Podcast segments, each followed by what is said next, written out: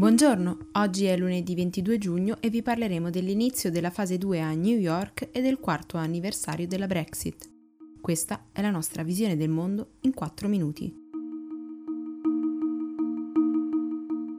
Oggi la città di New York, con i suoi 8 milioni di abitanti, dovrebbe entrare nella cosiddetta fase 2, lo ha annunciato giovedì scorso il sindaco Bill de Blasio, spiegando che a partire da questa settimana sarà concessa la riapertura di alcuni negozi, bar, ristoranti, parrucchieri e uffici.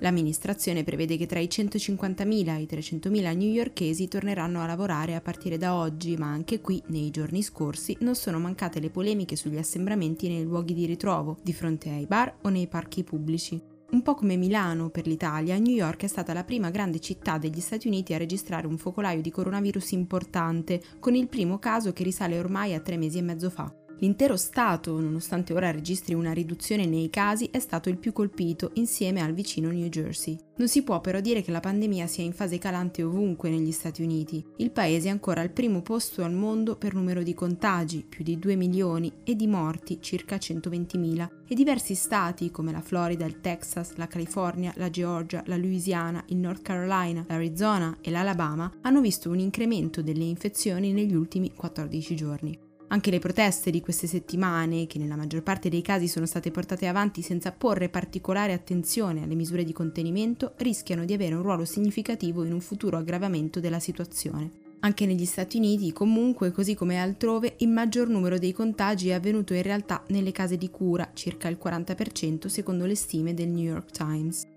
Secondo i dati dei Centers for Disease Control and Prevention, nel paese sono stati somministrati 26 milioni di tamponi, in cui però sono inclusi anche i testi controllo, ovvero quelli per appurare la guarigione di un contagiato. Il tasso di positività è attualmente al 10%.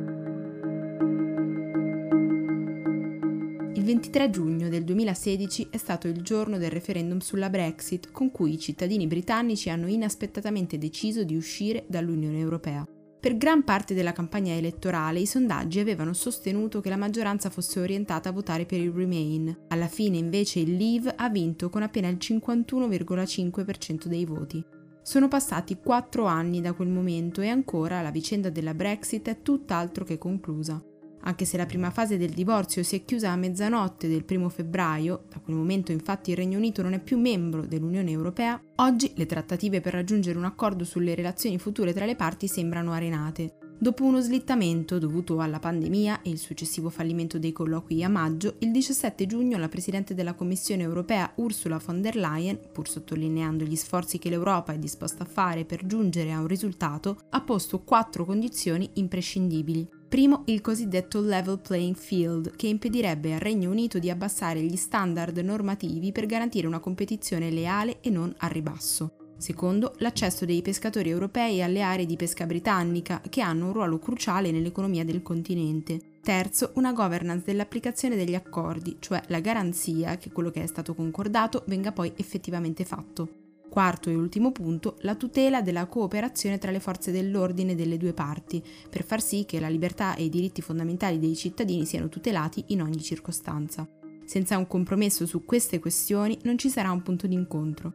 Intanto il tempo che resta per le trattative è sempre meno, ma mentre l'Unione Europea si dice disposta a concedere una proroga del periodo di transizione, il primo ministro Boris Johnson continua a ripetere di non voler andare oltre il 31 dicembre di quest'anno. Questo significa che o le parti riusciranno a definire in fretta i termini del patto commerciale, oppure l'unico finale di questa lunga e tormentata storia sarà il no deal.